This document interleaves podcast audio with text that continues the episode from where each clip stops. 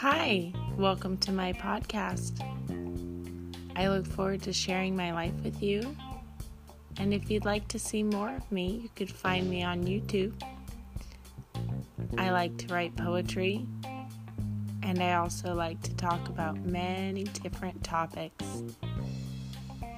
I have epilepsy, I'm a Christian, I'm a mother, and I'm hopefully soon to be a wife. I look forward to keeping you all updated on my life. Thanks for listening.